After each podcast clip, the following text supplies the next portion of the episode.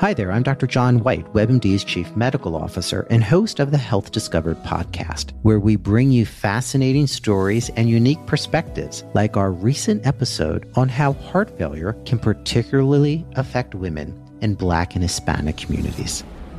We've documented it time and time again. She was young, she was Black, she was a woman. No one expected her to look like the face of heart failure. When you don't look like what someone expects, that's going to lead to delays in diagnosis. We all have to take this constellation of symptoms, treat it the same each and every time, whether it's a young person, a black person, a woman. If someone presents to me with my heart racing and feeling winded, I need to get an echocardiogram 100% of the time, regardless.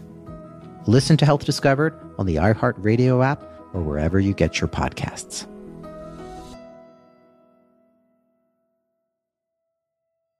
Facebook, su LinkedIn, eh, in realtà sono anche live su TikTok. Ciao ragazzi, ciao a tutti quelli che stanno seguendo. Um, ripeto, chi segue su TikTok o su Instagram vi consiglio di spostarvi poi su YouTube dove potrete farmi delle domande in chat, potrò leggerle. Um, quello di cui eh, ho intenzione di parlare oggi è un tema piuttosto controverso. Eh, il titolo è Con gli psicofarmaci serve competenza e prudenza, ma non diffidenza e stigma e repulsione, direi anche.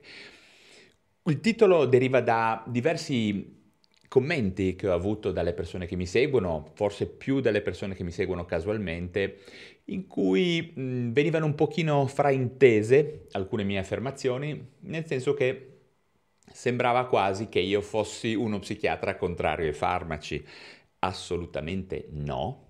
Il mio lavoro include abbondantemente l'utilizzo dei farmaci. Io credo fortemente che ci siano moltissime condizioni psicopatologiche in cui il farmaco sia fondamentale, non accessorio, fondamentale, sia addirittura il basamento su cui costruire la presa in cura di una persona, l'intervento terapeutico che include magari non solo il farmaco, ma anche altre cose, lo sapete. La psicoterapia, un intervento molto efficace, molto utile, anzi le psicoterapie. La questione del lifestyle psychiatry, quello di cui parlo io, cioè alcune modifiche dello stile di vita, ma poi ne parleremo meglio dopo, che possono essere davvero utili nel migliorare il proprio benessere mentale.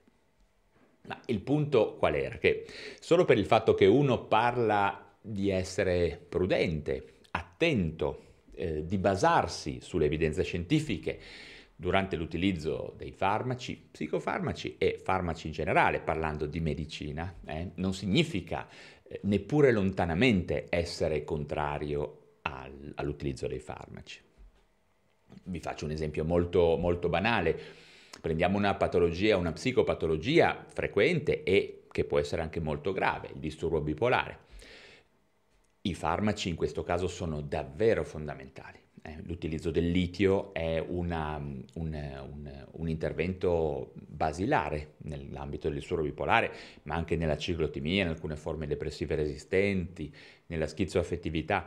Abbiamo un farmaco nel disturbo bipolare che è il litio, ma anche altri stabilizzatori, acido, valpro, acido valproico, eh, carbamazepina, la motrigina, insomma abbiamo anche altre cose, però usare uno stabilizzatore è fondamentale nel disturbo bipolare, ok? Quindi in questo senso qua io ho già fatto un video un po' provocatorio, ci si può curare in psichiatria senza farmaci? In alcuni casi sì, ma in altri casi, in molti altri casi no. Io quando parlo di psichiatria parlo chiaramente di tutte le condizioni di disagio psichico, quelle che poi per alcune persone potrebbero essere al confine con la psicologia, o con addirittura il coaching o cose di questo genere. Beh, ricordatevi che dallo psichiatra arrivano, così come dallo psicologo, arrivano persone che hanno variegato, un variegato spettro di, di disagio. E così come lo psicologo accorto, prudente e che si basa sugli studi scientifici può dire a una persona guarda vai dallo psichiatra e fatti vedere per eventualmente iniziare una terapia psicofarmacologica, allo stesso modo lo psichiatra accorto, prudente e che si basa sulle evidenze scientifiche farà una cosa molto simile, dirà vai, ti manderò dallo psicoterapeuta a fare una, un intervento psicoterapeutico e per il momento non si utilizzano farmaci. In moltissimi casi io in, inserisco anche in questa presa in cura la, il concetto di stile di vita, eh, di lifestyle psychiatry, questo termine che sto cercando di portare un pochino nella mente delle persone che mi seguono, perché lo stile di vita è veramente il terzo punto, forse il quarto se introduciamo anche gli elementi riabilitativi veri e propri della psichiatria, beh, è un elemento davvero importante per poter eh, non solo ripristinare il proprio benessere mentale o mantenersi anche e, e attivi rispetto alle ricadute, ma in alcuni casi, ne ho fatto un video recentemente, può essere estremamente, o forse deve ancora uscire adesso non ricordo, ma mm, sicuramente lo vedrete quando guarderete questo, fuori dalla live chiaramente, eh, lifestyle psychiatry, lo stile di vita, modificare alcuni aspetti della nostra vita, di come viviamo, può essere addirittura un intervento preventivo, eh? un vero intervento preventivo che in psichiatria si possono attuare e, e, si dovrebbero attuare realmente, specialmente quando una persona ha un bagaglio genetico, familiare pericoloso rispetto alla possibilità di sviluppare dei disturbi psichiatrici. Quindi volevo fare oggi una precisazione perché poi arrivano persone che mi dicono eh, o che dicono ad altra, ad altra gente il dottor Rosso è contrario ai farmaci neanche per idea. Io utilizzo antidepressivi, stabilizzatori, benzodiazepine anche sotto controllo medico si possono, in alcuni casi si devono usare. Sono farmaci che hanno un margine di possibilità di svilupp- far sviluppare dipendenza al paziente? Certamente, ma se utilizzati in un contesto controllato medico, in una buona relazione medico-paziente, anche le benzodiazepine, che a mio parere sono i più pericolosi farmaci che usiamo noi psichiatri, possono essere però estremamente utili, accelerare molto il tempo in cui una persona deve aspettare prima di stare meglio, magari utilizzando un antidepressivo o altri farmaci, quindi, e ovviamente anche i neurolettici utilizzo, quindi utilizzo tutti i farmaci come tutti gli psichiatri che, un, che si appoggiano alle, alle, migliori evidenze e ai migliori studi clinici. Okay? Quindi questo era per togliere un pochino alcuni dubbi ehm, rispetto a, a, qual è la mia pratica. È vero, io parlo di stile di vita, parlo di psicoterapia, parlo di tante cose, ma parlo anche di psicofarmacologia. Eh, è importante che le persone non prendano dei pezzetti, solo quelli che gli interessano in questo senso, per, per andare dietro al cosiddetto bias di conferma. Quando una persona parla, io isolo solo le, le frasi che mi interessano e tutto il resto lo considero accessorio. Bene, vi sto dicendo che il mio lavoro è sicuramente quello di prescrivere anche gli psicofarmaci e ovviamente il mio lavoro sarà anche quello di capire quando vanno prescritti e quando no, per quanto tempo, a che dosaggio e in che combinazione. Mm? Ovviamente sempre insegnando e spiegando alle persone quali sono eh, i possibili effetti collaterali, come si può far fronte a questi effetti collaterali, come accorgersene in tempo, come superarli, come far, non farli emergere con un utilizzo appunto accorto, competente, prudente anche in alcuni casi per evitare che le persone eh, prendano degli aspetti negativi da una terapia psicofarmacologica e possano godersi solo gli aspetti positivi. Ma direi che il discorso in psichiatria è il discorso che si fa in tutta la medicina. Allo stesso modo quando io mando un... Uh, grazie per un fiorellino che mi è stato mandato da Francesca Port. Eh, io sto seguendo più che altro YouTube, YouTube e, e Facebook, quindi Mm, poi dopo cercherò di guardare qualche domanda. Il discorso è, mi sembrava importante specificarlo perché ho visto alcuni commenti in cui si cercava di deflettere un pochino i miei, i miei pareri, eh, le cose che dico su YouTube, su Facebook, su TikTok, ecco, che è un social che sto iniziando a frequentare, devo dire che lo trovo molto interessante quello che mi, mi, mi, mi, farebbe piacere è che quando una persona si approccia ai contenuti che produco, che sono tutti gratuiti, sono fatti per voi, servono per preriscaldare il rapporto che c'è fra le persone, i pazienti, ma a me piace dire le persone e la psichiatria e gli psichiatri, per fare in modo che uno non vada da, un, da uno specialista eh, preoccupato, diffidente o addirittura prevenuto. Quindi cerco di parlare, cerco di metterci la faccia per fare in modo che le persone possano avvicinarsi al rapporto con noi, con gli psichiatri, nella maniera più sana e più efficiente possibile per risolvere il loro problema. E quindi quando dico che gli psicofarmaci vanno usati con eh, prudenza, in realtà mm, eh, non è esattamente corretto. Insomma, io utilizzo la parola prudenza perché vedo tante persone che ne abusano, che li iperprescrivono, fanno diagnosi un po' campate per aria. La parola giusta è competenza, quella che ho messo nel titolo di questo video quando lo guarderete in live o quando verrà messo eh, su, su, su YouTube in maniera definitiva. Competenza perché ci sono delle diagnosi per cui un farmaco è utile, altre in cui è molto utile e alcune in cui è indispensabile. Vi portavo prima il discorso del disturbo bipolare. Certamente, oltre al farmaco, spesso ci sono da fare altre cose. In alcuni casi è indispensabile una psicoterapia, in alcuni casi è utile una psicoterapia, in alcuni casi è utile un intervento psicoeducativo, che è un pochino quello che sto facendo qua adesso con voi, no? su chi, chi mi segue su TikTok, su Instagram, su YouTube, su Facebook, su LinkedIn. Eh, sto cercando di, essere, di espandermi. Quindi la psicoeducazione cosa significa? Che le persone abbiano un approccio alla propria terapia, al proprio percorso terapeutico il più consapevole possibile, il più responsabile possibile, favorendo il confronto col medico che li segue, fare in modo che non ci sia nessuna domanda sbagliata, proibita, provocatoria, insomma fare le domande giuste al medico e fare in modo che fare in modo di sapere che il medico deve dare delle risposte corrette, il più possibile corrette, il più possibile piane e comprensibili, in modo tale che tutte le persone possano capire dicevo, chi vuol farmi delle domande su TikTok, venite su YouTube perché le riesco a leggere. Adesso ho il telefono lontano e riesco a leggere sulla chat di YouTube. Quindi venite su YouTube, cercate Valerio Rosso, vedete la stessa roba, spostatevi di qua, eh, che è la cosa migliore. Spostatevi su YouTube, seguitemi lì. Volentieri, fatemi delle domande che io poi proverò un po' a rispondere fra un pochino.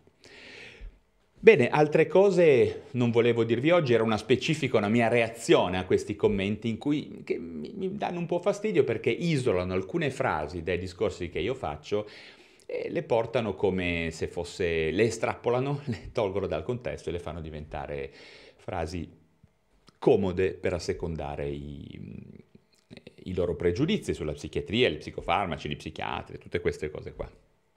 Certamente io parlo anche di stile di vita, ne parlo molto eh, frequentemente e in maniera molto convinta, ma mh, mm, ricordiamoci che, ritorniamo all'esempio prima che vi ho fatto del disturbo bipolare, il disturbo bipolare può giovarsi tantissimo di cambiamenti dello stile di vita, ok? Quindi attività fisica, alimentazione, regolarizzazione del sonno, regolarizzazione delle sostanze d'abuso, regolarizzazione dello stress e cose di questo genere, questi che sono i pilastri dello stile di vita in psichiatria.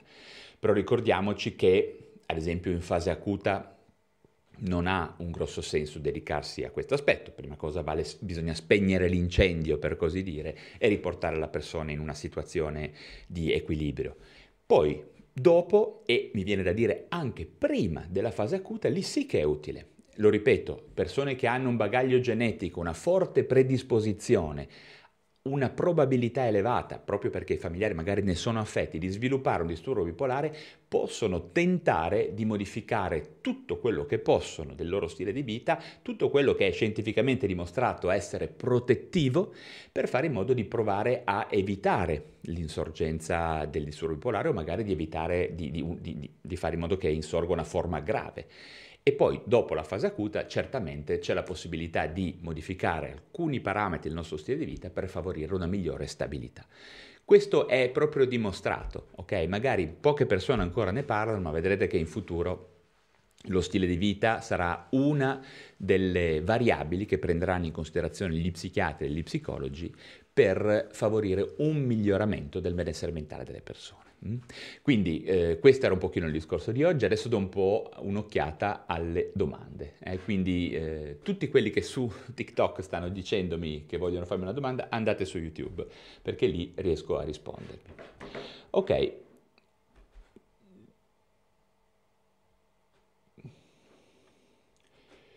Allora, vediamo un attimino alcune domande. Eh? Allora, iniziamo dall'alto.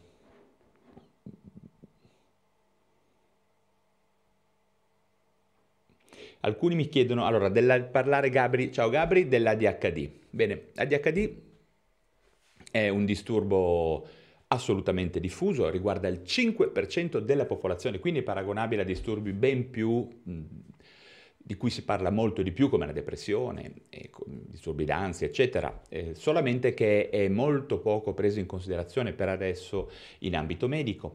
È un disturbo che in realtà eh, va trattato non, anche in questo caso non solo con gli psicofarmaci. In Italia spesso si utilizza l'atomoxetina, in alcuni altri casi si utilizza il Ritalin, eh, quindi il, il, il, la famosa anfetamina che viene così stigmatizzata negli Stati Uniti, dicono che la degli psichiatri, come sempre, stronzi, la danno a tutti i bambini, non è così. Eh, sono due farmaci che hanno un ottimo rapporto eh, efficacia, effetti collaterali. La DHD è una forma grave, ricordiamolo, ho fatto tanti video, andateli a vedere, ma comunque una forma in cui ci può essere una combinazione di disattenzione e iperattività nel bambino e spesso questa patologia poi può essere traslata nell'adulto. Quindi si utilizzeranno atomoxetina, metilfenidato, Ritalin, insomma il famoso Ritalin di cui tutti parlano sui giornali, associato ovviamente a interventi sia di stile di vita, sia riabilitativi che psicoterapeutici. Quindi questo a seconda della persona, del disturbo e del contesto in cui la persona vive, si farà un, un dosaggio sartoriale di queste variabili per fare in modo di fare l'intervento migliore per quella quella data persona. Mm?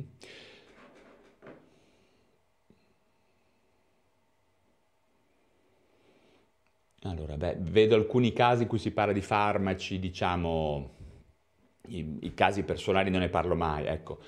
Sicuramente ci sono situazioni, ricordiamoci che la dipendenza è molto rara con i neurolettici, è molto rara con gli antidepressivi, ci sono fenomeni di astensione, di sospensione rapida dagli antidepressivi, la dipendenza bisogna aver paura, bisogna essere preoccupati, bisogna avere preoccupazione con le benzodiazepine, datevi a vedere qualche mio video se per vedere cos'è, di che molecole si trattano, ma anche le benzodiazepine non vanno demonizzate, vanno usate con competenza, ok?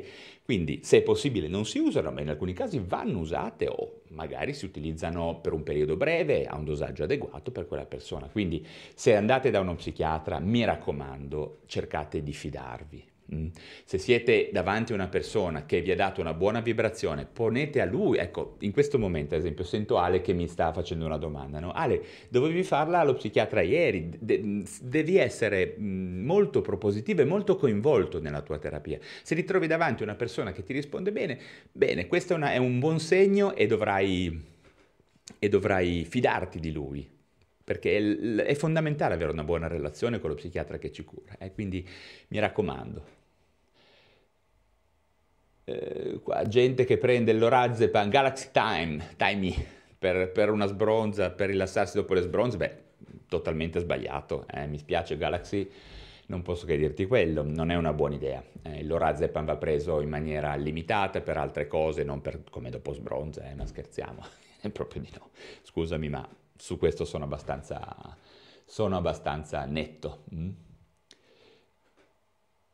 Allora, mi chiedono cosa fare quando uno ha problemi di alcol. Chi ha problemi di alcol deve fare una cosa molto semplice, chiedere al medico di base, al medico di medicina generale, di farsi inviare al CERT o SERD, quindi in sostanza il Dipartimento per le Dipendenze che non è il luogo dove si trattano solo i tossicodipendenti, le persone tu, di cui tutti hanno paura, quelli brutti e cattivi. No, si trattano tutte le dipendenze, quindi dalle dipendenze comportamentali alla dipendenza da fumo, da alcol, quindi tante cose che diffuse fra la popolazione, ok? Non solo di eroina, si parla CERT o il CERD, a seconda delle ragioni ci sono un po' di differenze in questa cronica, comunque è il Dipartimento per le Dipendenze. Quindi medico di base, andare, farsi inviare al CERT e soprattutto se, potete anche ricordatevi eh, eh, contattare direttamente il CERT di zona, quindi cercate su internet qual è il CERT di zona della vostra ASA a cui appartenete, fate una telefonata, 99 su 100 non vi chiedono nulla e vi chiedono semplicemente di andare per farvi visitare, quindi fatelo con grande serenità e con grande fiducia evitate di perdere tempo con psicologi, psichiatri privati. Se avete un problema di dipendenza da alcol, che è una piaga della nostra società, andate subito al CERT e parlatene con i medici, con gli assistenti sociali, con gli infermieri che ci saranno lì, con, con i tecnici, con gli educatori. Vedrete che vi troverete bene, me ne sono sicuro. Andiamo avanti. Mm. Ok, vediamo un po'.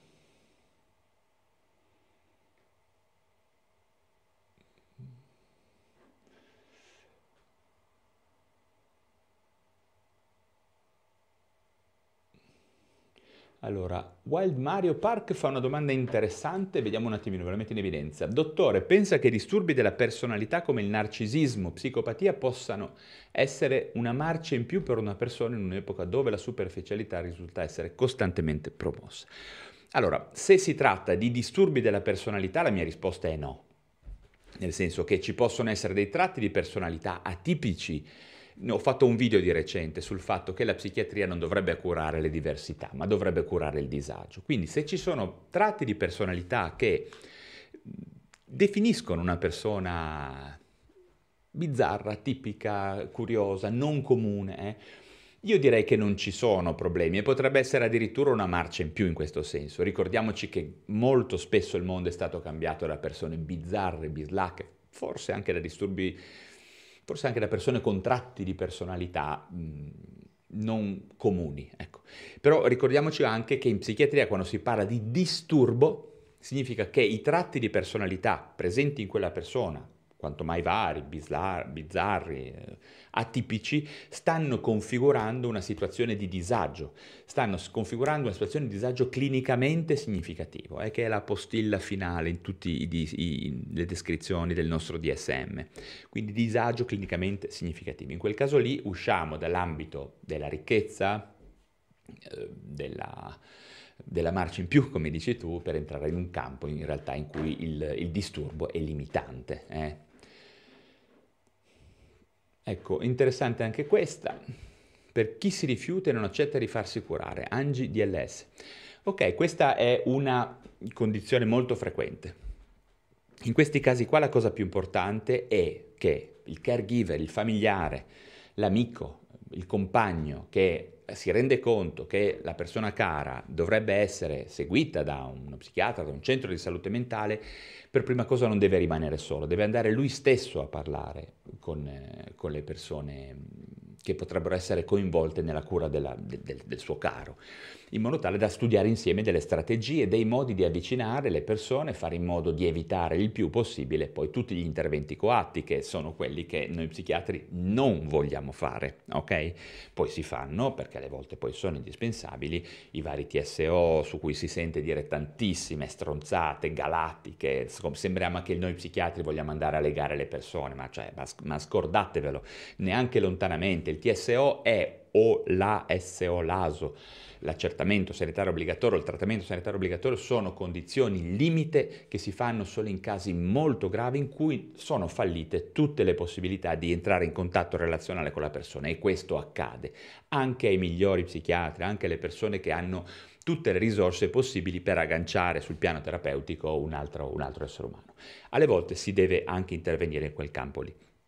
Certamente un familiare, un amico, un compagno, una persona che dovrebbe essere curata ma non si vuole curare, non deve stare solo, deve entrare lui stesso in prima persona nel contesto della psichiatria, rendersi conto che l'ambiente è totalmente a favore della persona a cui noi diamo le cure, quindi non c'è nessun tipo di persecutorietà, togliersi le paranoie che siamo gente che è cattiva, che vuole andare a fare chissà cosa, figuratevi, ogni TSO per noi è un, è un problema sul piano emotivo, sul piano di legge, eh, necessita di, di, di, di, grossissimi sforzi, mette a rischio ah, le persone, quindi noi entriamo in un ambito delicato di responsabilità professionale, figuratevi se lo psichiatra vuole fare dei TSO, se è possibile non li fa, così come un chirurgo non è tutto il momento lì a tagliare pance, a fare, se serve si fa, ma se, se è possibile evitare di tagliare una pancia non si fa, ok? Stessa cosa per il TSO, quindi prima cosa consiglio per tutte le persone che vogliono far aiutare una persona cara che non vuole curarsi, andare loro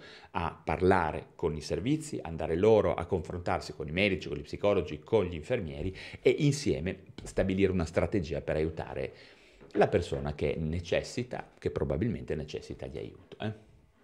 Ok, adesso ah, vediamo un attimino, dai, uno, ancora una cosa. Consigli per uno studente di medicina che ha una mezza idea di voler proseguire il percorso con una specializzazione in psichiatria. Ciao Salvatore, intanto grazie per la domanda, una bella domanda. Ho fatto un video sul, sulle motivazioni che dovrebbero spingere uno studente di medicina a fare psichiatria sono tantissime e adesso vado a cercare sul mio canale 5, 6 buoni motivi, non mi ricordo.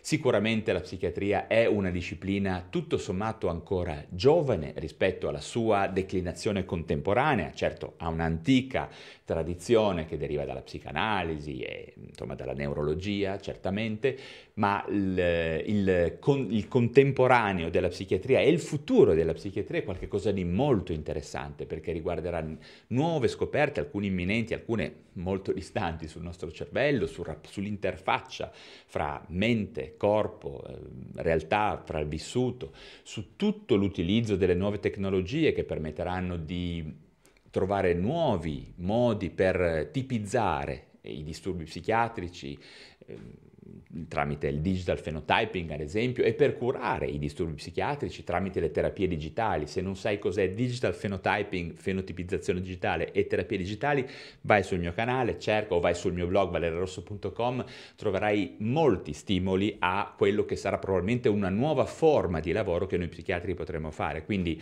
una cosa un po' all'interfaccia con tecnologie digitali e psichiatria molto interessante.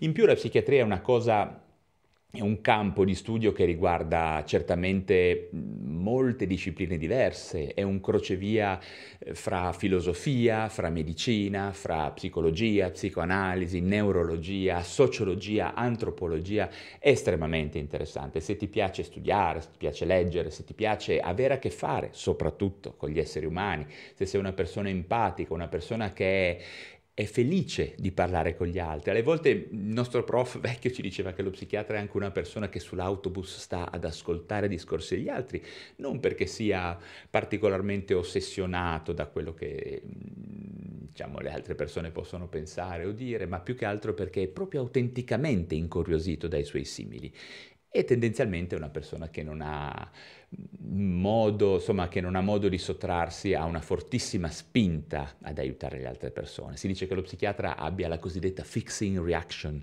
cioè la tendenza a mettere a posto le cose, forse un po' è vero. Quindi il mio consiglio è prendere seriamente in, ehm, in, in considerazione l'idea di fare la specializzazione in psichiatria. Bene, adesso vi devo salutare, grazie davvero per le domande, ce ne sono ancora, tantissime ragazzi, mi spiace. Poi magari proverò a rispondere dopo a video chiuso, vi do qualche risposta sulla, sulla chat, eh, cercherò di rivedere un attimo.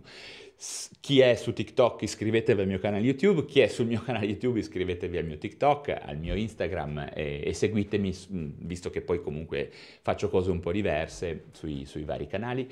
Vi chiedo davvero di, di, continuare anche a dare un'occhiata al mio blog, valerosso.com, che per me è un motivo di orgoglio, sono tanti anni che ci scrivo, io ho iniziato a lavorare sul blog e poi solo dopo ho iniziato a fare video sui social, su YouTube, eccetera.